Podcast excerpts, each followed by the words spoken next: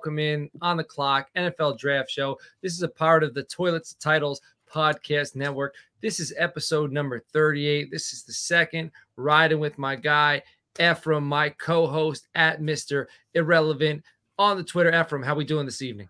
Great. Got the new setup finally. Hopefully the sound quality is a little better than last week. We got a great guest and we got a great topic today, so I'm ready to go.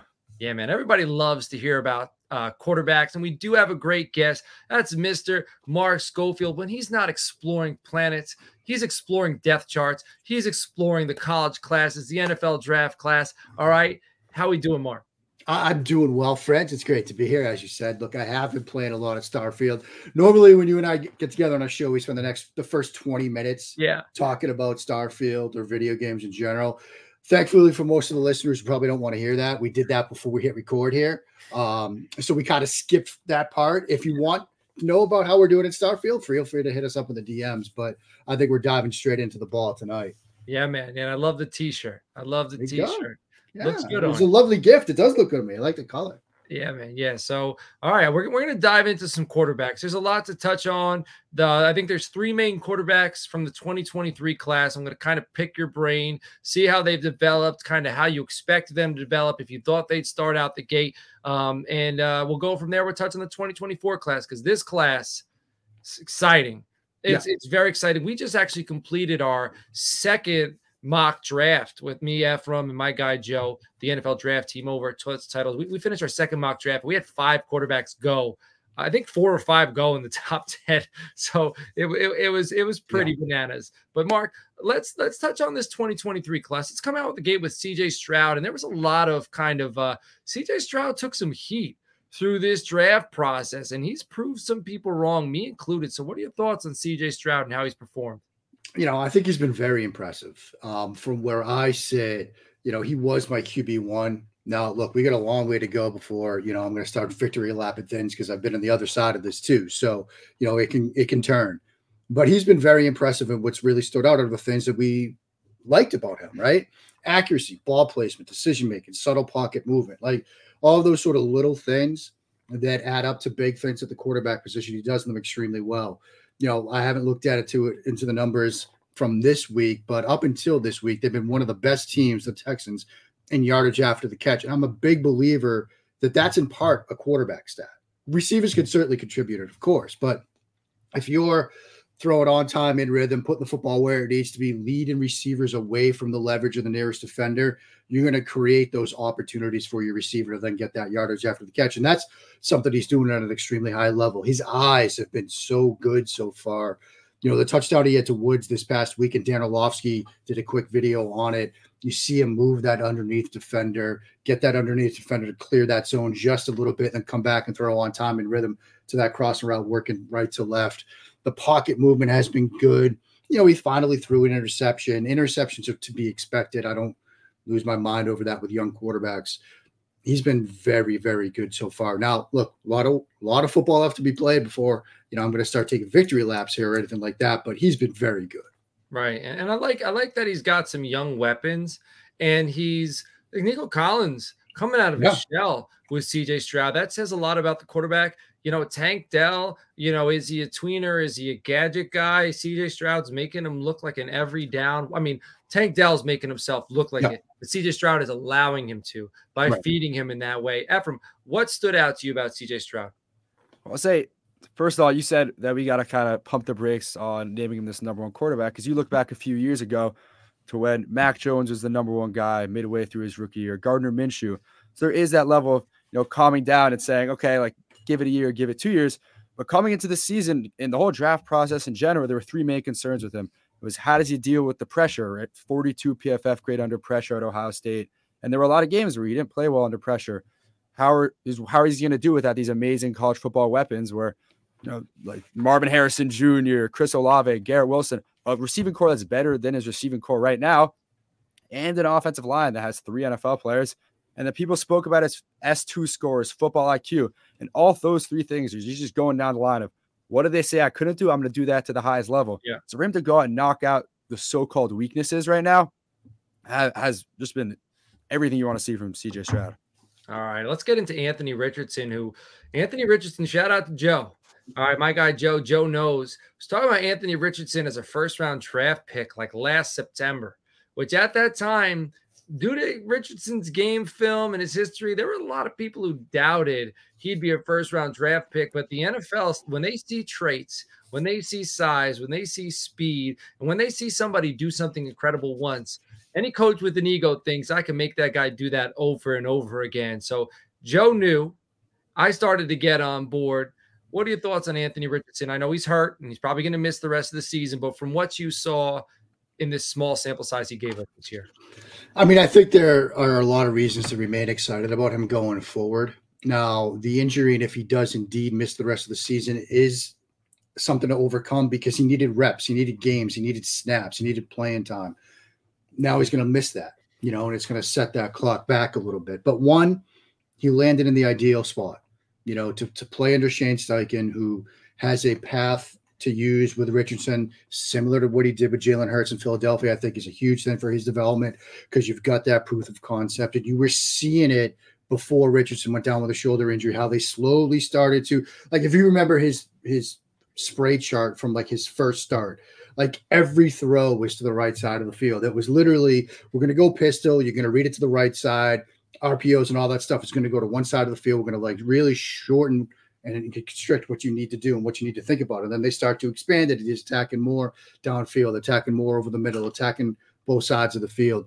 They had the roadmap in place to get his development on track. And now it's set back a little bit. But, you know, I remember being in Lucas Oil for his combine performance. And to your point, coach, you could you could feel the ground move. Like you could literally feel the conversation go from, hey, maybe he gets into the first round to maybe he's going to go top 15 too.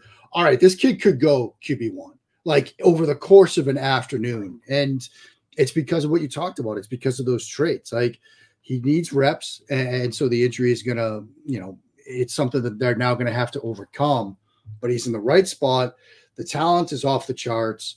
The, the athletic ability is off the charts. You know, provided he stays healthy, and this might be the most important lesson for him to learn. You know, take a page out of Lamar's book. One of the things I love about Lamar is there are moments where you can see him think, look, I got a shot at turning this play into a home run, but I'm not. I'm going to slide. I'm going to duck out of bounds. I'm going to give myself up. Maybe I'm passing up a chance, even a small one at a bigger play, but I want to play the next snap. You know, I want to play the next down. Um, you're going to learn that at some point for an athletic quarterback, even somebody as big and as strong. You know, he's built like a tight end, Richardson is, but still, the more you expose yourself to hits, you know, the more the injury risk there is. So he's learning this lesson now. It's probably going to be a good thing for him going forward, but I'm still extremely excited about his potential. And with Anthony Richardson going down, I would assume the Colts will lose more games down the stretch than they would have if Richardson was there, which in turn benefits Anthony Richardson because the Colts will have a higher draft pick. And in our latest mock, we actually had Brock Bowers going to the Colts. Oh, so man, it'd be very interesting. Fantastic. Yeah. Be very interesting to see him over there. Efram, what are your thoughts on Richardson? Yeah, I love it all so far. It is tough to see him go out for a guy who needs all the reps he can right now with only 13 college football games played. And and Mark said it perfectly. The fit with Shane Steichen is awesome. Steichen knows how to utilize his skills, his running, the rocket arm. And we went into this to the season saying, okay, Anthony Richardson doesn't have a lot of games played, but besides the accuracy, how pro ready is he? Right? We know he's not going to hit all his passes on a down to down basis, but so far he's been able to make the reads, go through progressions, command an offense, and he'll get some he'll get snaps, he'll get some time, and he'll hone in his accuracy. But everything else is there, right? Like all the intangibles, all the IQ. So yeah. I love that they paired him with Josh Downs too, because Josh Downs is he's so Mark. Mark, you're a Patriots fan, right?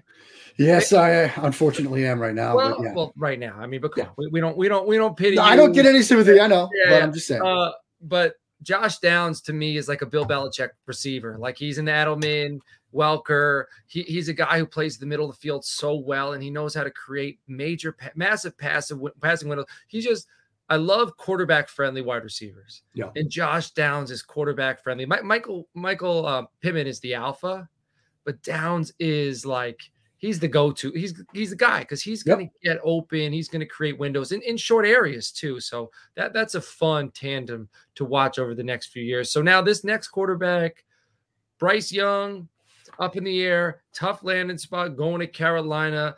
He's got to deal with the size. You know, what are your thoughts on Bryce Young, what you've seen, and kind of what you expect? Yeah, I mean, it was a, a rockier start, say, for him than I think the other two. Um, then he had the injury, so he missed a little bit of time there as well. But I think over the past couple of weeks, you've started to see him sort of, I, I, I don't want to say like take huge steps forward, but settle in.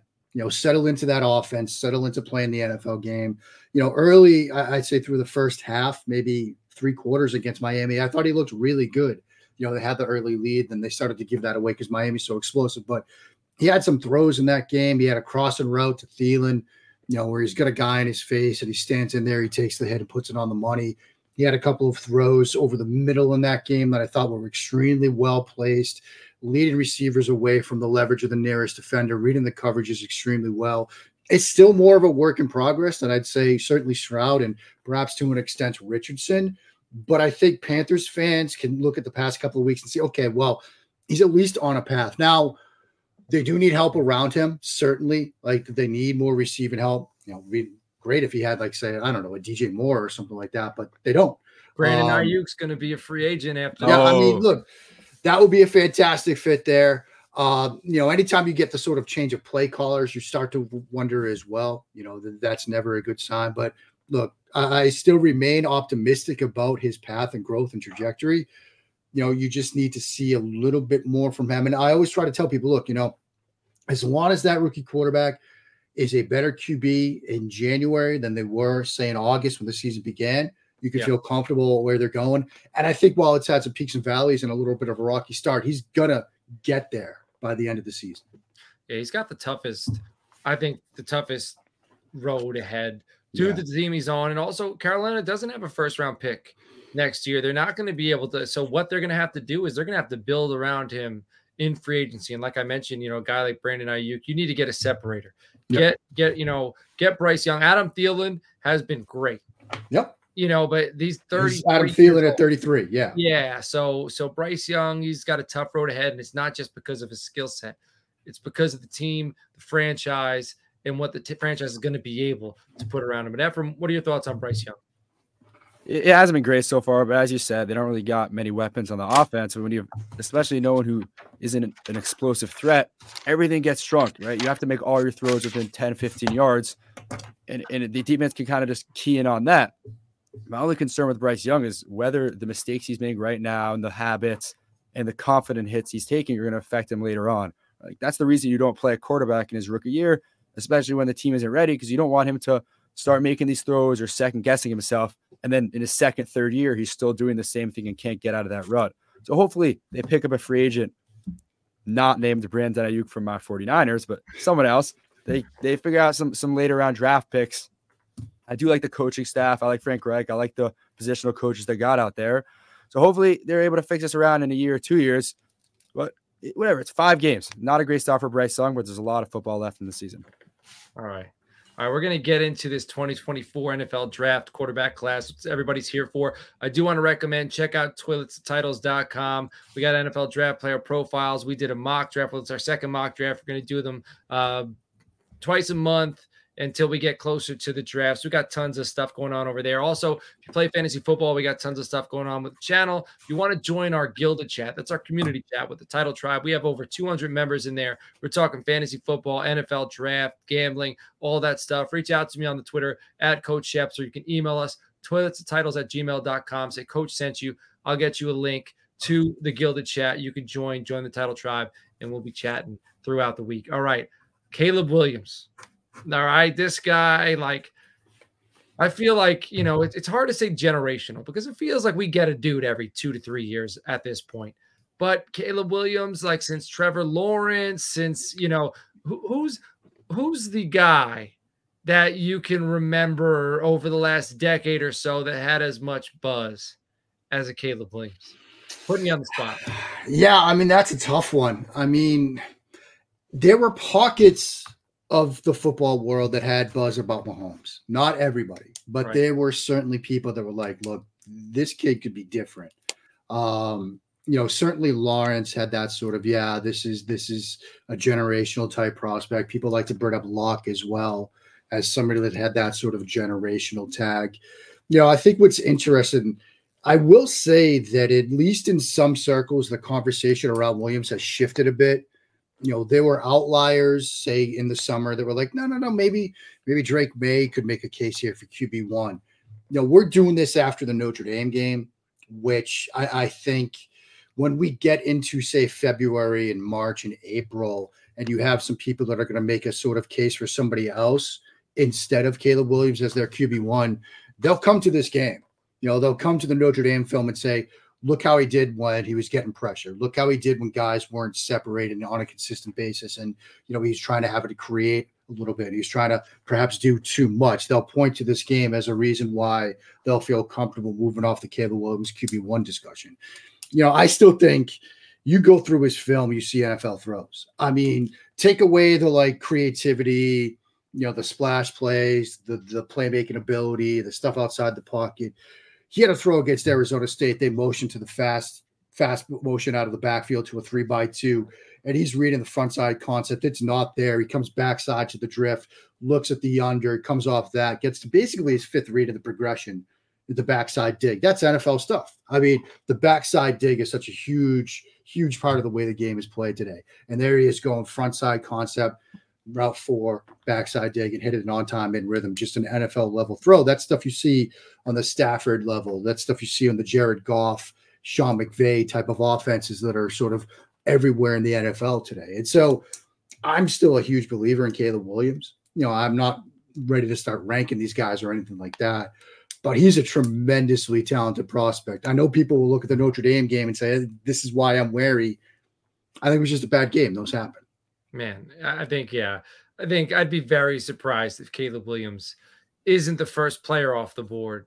You know, it would stun me. It would honestly stun me at this point. But like, look, you know, stranger things have happened. You yeah. know, stranger things have happened. I mean, I remember, you know, certainly some draft classes where there was like, you know, there, there's no way that Mitchell Trubisky is going to be the first quarterback taken. Mm. You know, Watson, Mahomes, like these guys are really good. And, you know, all it takes is one team, one GM to say, you know what, we're going to go in a different direction here. But sitting here right now, he still looks like QB one to me. Yeah, I just don't know why my guy Dorian Singer isn't producing. Transferring from Arizona, I thought he was going to yeah. come over to USC and put up monster numbers, which he which he hasn't. But Efram, what are your thoughts on Caleb Williams? I couldn't agree more. It was a bad game versus a great defense. When you have a Heisman season the year before and you've been playing great, you had like 20, it was like 23 touchdowns and one interception going into this game. Heisman favorite as well this season it was a tough game. And, and people will look in February and say, hey, this is what happens when Caleb Williams is always trying to make a play. When you come to the NFL, the athletes are better and you struggle to do that more. And the point to, you know, Zach Wilson trying to do that, right? Zach Wilson coming to the league and trying to make all these crazy plays and, and, with the athletes being much better in the NFL. And that's not calling Caleb Williams a bust. That would just be people saying to be wary on him. Thing that they don't understand is that Caleb Williams just makes the throws from the pocket as well. He could sit there five yards and just deliver dimes 10, 20 yards down the field. And then in three in three weeks from now, when Caleb Williams has a couple multi-touchdown games with a couple hundred yards passing every week, we won't hear about this Notre Dame game for a while. Yeah, people get bored. people get bored when like somebody's name is at the top. They, you know, everybody has a bad game. I don't care. And also USC just outmanned. No, this is the first time I can remember Notre Dame being good and actually being good. Like there's been times they've been good, but they were never. I, I don't think they're as good as they were being sold for. Like this year, I think they're good. I think they're good all around. I don't know if they're the best team in the nation. I'm not saying that. I just think they're very well put together. They play a good brand of football and and they knew how to shut down Caleb Williams in that offense. I mean, they were getting to him with a front four, so they were able to drop seven, and like they just it just seemed like defenders were everywhere.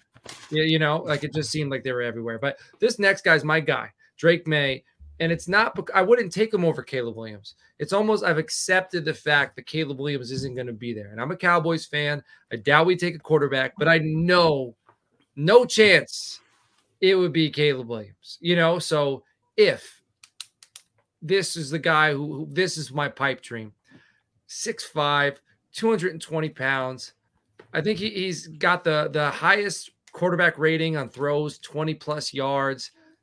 Man, he, he was number eight in ACC last year in rushing yards. I think he's received the third. He's had the 13th most pressures from opposing defenses. This, so he's seen pressure. He's got a big arm. He knows how to make the big play. Every now and then, I feel like he's so used to avoiding the pocket, and he's he's he's got such a good arm that he relies on kind of shaky mechanics. I'd like to see him set his feet on some of his throws outside the pocket, but I mean, this guy just just looks the part. And now he's mm-hmm. got UNC, who besides Tez Walker, you know, I don't know how much on that offense is. I haven't dived into the North Carolina offense, but I don't know how many of those guys are going to be playing on Sundays, you know, and they're number 10 in the nation. So, what are your thoughts on Drake Maye? Yeah, I mean, look, you kind of summed it up extremely well. I'm, it's very much a 1A, 1B for me. You know, eh, you could put Williams one or 1A or, or Maye 1A. Okay, I see it. And all of what you said, you know, the big arm, the athleticism, and all that is accurate. He also shows you flashes of like little subtle pocket movement too. He had a throw against Minnesota in the fourth quarter, early in the fourth quarter, where it's just he's just moving and sliding and creating a little bit of space. Like he's got the ability to do it both ways. You know, you, and you see that as well from Williams, and you see it from some of the other guys that we're going to talk about. But I love when a quarterback, because you're not always going to have that front door or back door to escape on. Sometimes it's just you got to click and climb. You've got to just create a little bit of space like a boxer, and he can do that as well obviously has the big arm.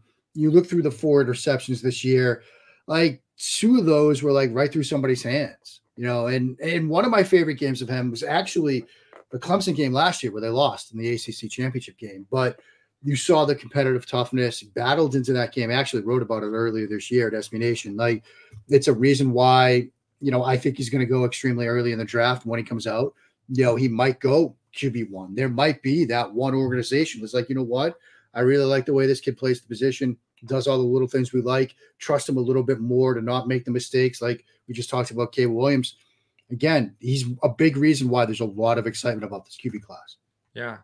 Efram, Drake Maye. I got the I, I got him and Caleb Williams 1A, 1B right now. I think it's it's pretty close. He's 6'5, 220.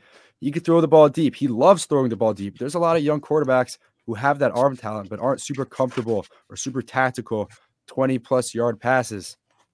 I mean, that left-handed pass this week, right? yeah, or the, the two yeah, two weeks ago was was, was, yeah. was fantastic, right? He's right. Make, he's going through his reads. He's doing everything you want a traditional QB to do.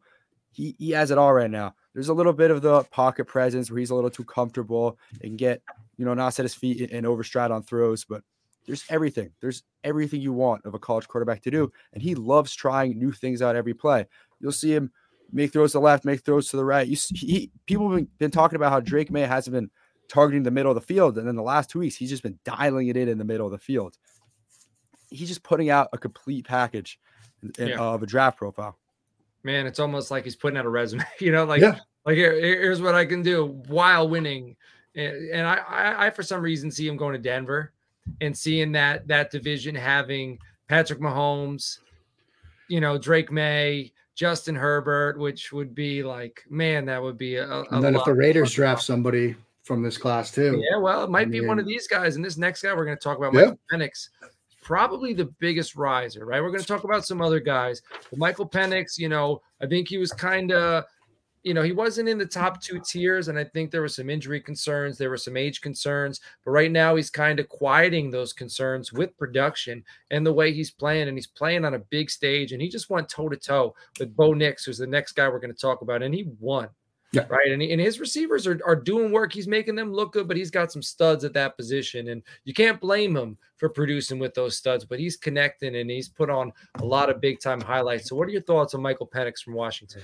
Yeah. I mean, in the back of my mind this summer, I was like, this kid could be QB3. You know, I loved watching him last year. That game between these two teams last year was perhaps the game of the year in my mind when they went toe to toe last year. And he had a throw in that game, whole shot, right sideline I mean, right hash mark to left sideline, where he absolutely throws it on a frozen rope and split the safety in the corner. And it was one of those watching it live where I yelled, like I woke up the rest of the family. Yeah. I was just screaming. It was just such an incredible throw. And then, you know, when other people were doing their sort of, you know, summertime scouting work, people would slide in the DMs and be like, Hey, what do you think about Michael Penix? I, mean, I just started watching him. I like watch, I would give him the timestamp. I almost had it memorized by the time the summer was over. Like, watch this throw. The right. kid has a huge, huge arm. And obviously the production is through the roof this year. And like you said, look, coach, he's got great receivers, but he's taking advantage of those receivers. The vertical ball is incredible. I could certainly push it downfield, but you're seeing also some other stuff get filled in, right?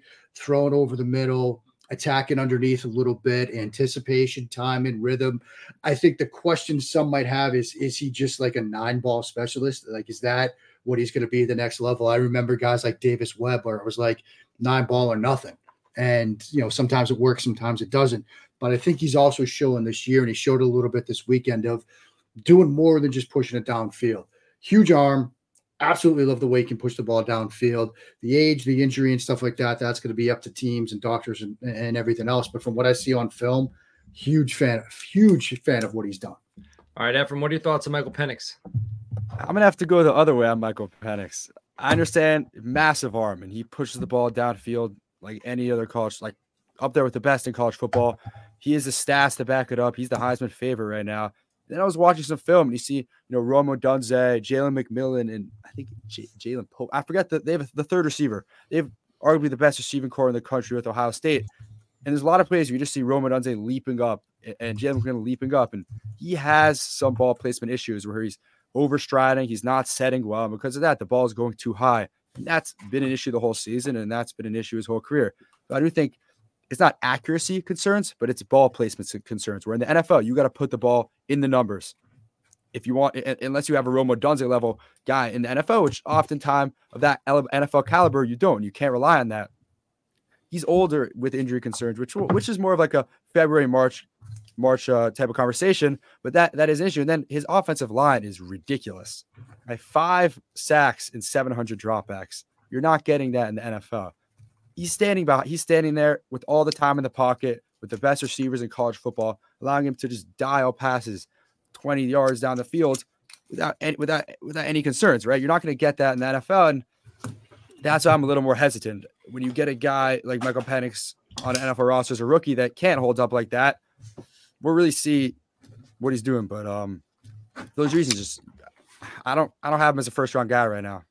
All right. All right. Well, this next guy, Bo Nix out of Oregon, who's man, he's had two careers already. Like he's he's a college player who feels like he's had two college player careers, being in Auburn, coming to Oregon, getting it done. Now being like a household name almost, which is, you know, Oregon ain't what they used to be right? Where they were all over the television and the jerseys and, and all that. Chip Kelly, like, so it's, it's Bo Nix earning that or earning that national recognition is, is pretty big. So, Mark, what are your thoughts on Bo Nix?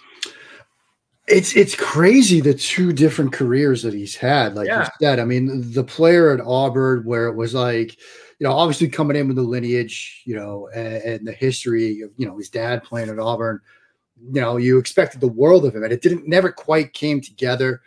But then to go to you know the Pacific Northwest and put together this sort of second career to establish himself now as okay, now he's living up to the hype. Now he's living up to some of the expectations, albeit it's taken a different pathway. Where he's put himself, you know, we were joking last year at SB Nation, like he's a Heisman candidate. Like, yeah. where'd this come from? We expected this in the SEC, not in the Pac 12. Now he's in the first round conversation. Again, we sort of expected it. We just didn't see it coming the way that it has, it's been tremendous to watch. He's sort of cemented himself as like he can make some downfield throws, show some anticipation in the downfield passing game. Can also be that sort of point guard distributor type where it's like, I'm going to get the ball out, throws to the flat, design stuff, RPO stuff, so he can do a little bit of both. Obviously, he's got some athleticism to him, can throw well on the move, can check the sort of pocket movement box as well. He had a touchdown on mesh against Texas Tech, where again, just got to sort of create space, slide away from pressure on the interior. You don't have that outside pathway to escape, so you've got to do it on the inside of the pocket, and he does that well. He's put himself into the round one mix. I mean, of, of the four we've talked about so far, I like the other three more. You know, but if wants to tell me, if he wants to tell me that he te- he likes Nix or Penix, I get it. There's reason to believe in that. Well, so with Nix, it's at, the way you're describing Nix, right? And the way you describe Penix, it sounds like Penix is the higher ceiling, but maybe maybe Nix has the higher floor, which eh. you know that's what's your flavor in the first round. Right. And sometimes right. you pick your flavor when both are available, and sometimes you just pick what's available because you're desperate for a quarterback, you know, and then you let it ride. But Efram, what are your thoughts on Bo Nix? Mark took the words right out of my mouth. He's been amazing. The tale of two college football programs for Bo Nix. You don't see that often. And I'll just say, people are talking about this Bo Nix, Michael Penix Jr. with Michael Penix being the higher ceiling. He's going to be a 23, 24 year old rookie with with some injury concerns. So just to keep that in mind. But right, Bo Nix is much more accurate than he was in Auburn, but he's also much more controlled, where he's sitting in the pocket and not making these dumb moves where he's running five yards behind the line to hit an out route on the other hash. Right? He's not doing that anymore. He knows his limitations, and because of that, he's he's able to fully excel in the offense. They got some good weapons. They got uh Troy Troy Franklin Jr. Right, Troy Franklin Jr. Yeah, high yeah. flyer, right? But he's doing everything. Everything. If you're if you're an NFL coach and you want a guy who, who could just play in the offense, do all the little things, make the reads you want him to do, make the downfield passing when you want him to, he could step in and do that right away. Man, well, Bo Nix ain't young. He, he he's going to be 24 no, yeah. February. Yeah. So, but he doesn't have the injury concerns. I, I understand what you're saying. All right, I'm briefly going to touch on two more quarterbacks. So those are the four I, I would think are going to be first round guys. Then we got Shedeur Sanders, who's going to probably go back to Colorado. That seems to be the vibe, especially because he's going to be able to make some money there. I expect they're going to have another good recruiting class. They're going to have a, actually they're probably going to have a better transfer class than they do recruiting class because I think there's going to be a lot of people who want to be a part of what Deion Sanders has going on over there. Because guess what? Deion Sanders ain't going to be doing it at the college level for too much longer because I think in about three or four years, you're going to see him on an NFL sideline. Somebody's going to be willing to pay that man, and uh, he's going to show up. So Shedeur Sanders, exciting, big arm, playmaker, just kind of carry like, and also it's a lot to be said about carrying a program. Week one, you know, Colorado, what did they win one game? Like last year, they were awful. They go to TCU and they play a team that was in the national championship. Mind you, their quarterback's gone, which means a lot. Max Duggan, regardless of what you think of him as an NFL quarterback, he's gone. Heart and soul of that team. Quentin Johnston is gone. Running back's gone. Zach Evans is gone. Right, two running backs. Right, Demercado I think is the other guy who's in the NFL now. Um, Shedeur Sanders goes to TCU week one with the you know then beats them. And then there's high expectations. Everyone's looking for them to fail. So I guess I'm just saying he doesn't seem rattled, which is is something that you can't necessarily measure, but means a lot for a quarterback. And then we got Quinn Ewers, who he's had the expectations, but he has seemed rattled at times. Goes from Ohio State, heads to Texas, has big moments, has low moments. He seems like he can make every throw, but the fact that he makes he can make every throw, I feel like I don't know if he take I don't know if take it for granted is the word I'd use, but he he relies too much on his ability to improvise, and I would like to see him clean it up. Just because you can make that throw or you can make that throw like that doesn't mean you should make it like that. What I mean is those side angle arms and you know make the throw the proper way when when you should. Yeah. You know, improvise when you should. So that's but Quinn Ewers he's probably going to be cheaper than these other guys. He's going to be a developmental guy, which also means he'll likely go to a team that is probably built better, which probably, you know, so sometimes that works out for a guy. So, what are your thoughts on kind of the back end of the higher end of this quarterback class? Yeah, I've been impressed by both players. I've seen this narrative uh, with Sanders that he's like taking sacks because he doesn't want throw picks. There's a we have already reached and it's this, weird. It's weird. That, this like, probably speaks to his rise and the potential that we're already dealing with anonymous scout season when it comes to him, who, like you said, probably going to go back because, like you, they're going to get a great transfer class to probably hit on some recruits. They're going to want to run it back with him and Travis, and not just turn the program around like they've already done this year, but make a run next year. Yes. I, I think they can do that. So I expect he's going to go back. But this idea, like I went through all 33 of his sacks today just to get ready for the show. And I don't see evidence of that. Uh, th- there are a lot of sacks where it's like he's just got a free runner or they're going zero blitz and he doesn't like there was one sack where he's running a three step drop from gun and it's on a mesh concept and he's hitting that third step and he's already got the left tackle beaten and a defensive end in his lap. Like if you take a sack on that play, it's not because you don't want to throw a pick, it's because you didn't have a chance. I see more of that than anything else. So this idea that he's like taking sack, I don't see any, any evidence of that at all. His game against USC was phenomenal. You know, Travis is hurt. You know, they're down to come back the way they did the fourth quarter touchdown to the freshman receiver where he's throwing it on the move and threading the needle, playmaking skills, big arm.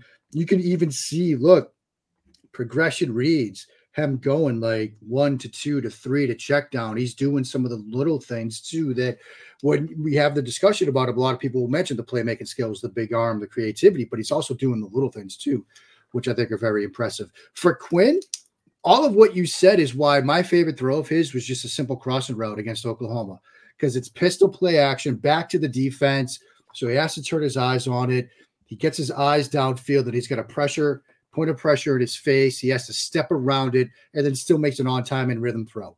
It's just a quick, short read throw, but it's all of the sort of mature stuff you want to see the quarterback do. Not the I'm going to create, I'm going to run around, uh, which you spoke so well about. It's the little stuff. I thought he's he's he's taken some big steps forward as a quarterback this year. I think some of it is a confidence thing. Like he believes in the offense, he believes in the people around him now, he believes in his environment. I think the fact that like he knows he's the guy, right? Because if you got a big name recruit coming in, people are already saying, "Oh, well, when's it going to be this guy's turn?" He's like, "No, no, no. This is my offense. This is my team. I'm not looking over my shoulder. I'm not worried about getting benched or anything like that." I think that's been huge for his confidence level, and a confident quarterback is a successful one. And so I like both of these guys. I'm curious to see what they decide to do. Quinn, I expect comes up, but maybe not. I expect Shedeur goes back to school, but whatever they do, I'm going to be watching because they've excited me. Right. And Texas might, I mean, Quinn, you know, having that player behind him, we know Shedeur, he comes back. Like you don't even have to worry yeah. about it. But, you know, having Arch Manning sitting back there, you know, might encourage him. And then, you know, he's been around you know, it might be his time. He might want to go get that bag. And he, seems to be a guy who like to change the scenery, going from Ohio State to Texas. Maybe he's ready to make a move again. His bags are already packed. But Efram, we'll wrap this up. Before we wrap this up, what are your thoughts on these two quarterbacks? I really like both of them. I would be really surprised if Shedeur Sanders did come out. Like you said, he could just sit back, get a ton of money, get a much better roster, and, and go for a title shot next season, which is crazy if you're talking about a program like Colorado. He's great. He's great. Mark said it. Like he's a playmaker, but he could also make reads. And, and with a guy who's as big of a name as Shedeur Sanders in college football, he has a ton of poise in the pocket. He, he he's confident, and and it, people forget that it's his first season playing against these top college football teams, and he's doing it like he's been doing it his whole life, right? He can make the passes, you know, 20 yards down the field. He can extend plays, and then he knows how to hit the five, 10 yard dump offs. The 30% pressure to sack rate will be a big concern, and it will be something that hopefully, if Colorado gets a better O line next year, he could he can improve on. Right, like Mark was talking about how he's getting hit on the first step of mesh routes. You can't really do anything against that. And hopefully next year, you know, we get to see more tape of him. For Quinn, I just want to see him hit more of the easy checkdowns, the easy passes. His deep ball is a little concerning to me, and then he, he's going to be that mold if coming to the NFL. Can you develop him and can you hone in his playmaking skills? While trying to take away as much of that interception on first down, chuck the ball nonsense he's been doing at his time in Texas. He's the good, he's the bad, and hopefully he goes later, like you said, so he goes to a team with not only a good offense, but a good play caller and a good head coach who know to utilize his talents. When I watch Quinn Ewers, it's not size, it's not, it, it's, it's sometimes, it's just the the hit or miss of their play. He I see it reminds me a little bit of when I watched Josh Allen coming out of Wyoming. You know, like just kind of the the traits, but he's just kind of a little all over the place, and I don't know if he can get it together and do it on a consistent basis.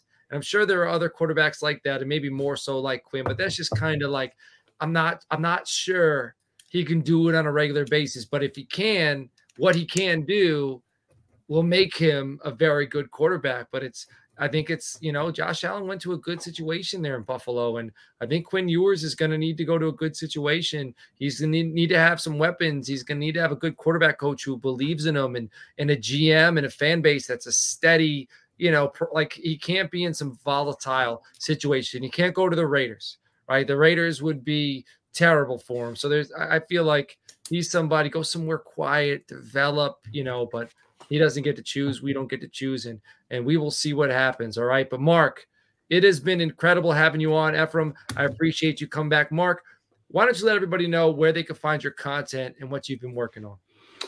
Uh, well, blessed to be here. Always fantastic to be with you guys. Efram, fantastic. Get to know you a little bit. Excited to see what you got coming out.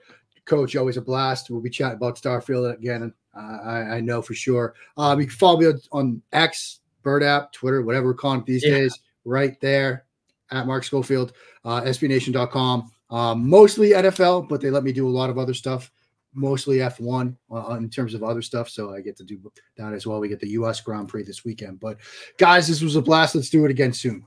Man, maybe we'll uh, we'll, we'll chat. We do some mock drafts every now and then. We have some guest mockers all right, maybe maybe we can find a way to work you down. into one of those. There we go. Put your put your name on it. We're gonna be working on another one in two weeks. So everybody, we appreciate you. This is on the clock. This is episode number 38. This is part of the Toilets Titles Podcast Network. If you want to see our latest mock draft, go to toiletstitles.com. It'll be on the main page. If you're listening to this later on, because this is evergreen content until the NFL draft, baby, you can go to the NFL draft tab. You can look at all of our mock drafts, our big board, our player profiles. We have you covered up until the 2024 NFL draft. And then we'll have you covered for the 2025 NFL draft and beyond. We will catch you all later on. Take care.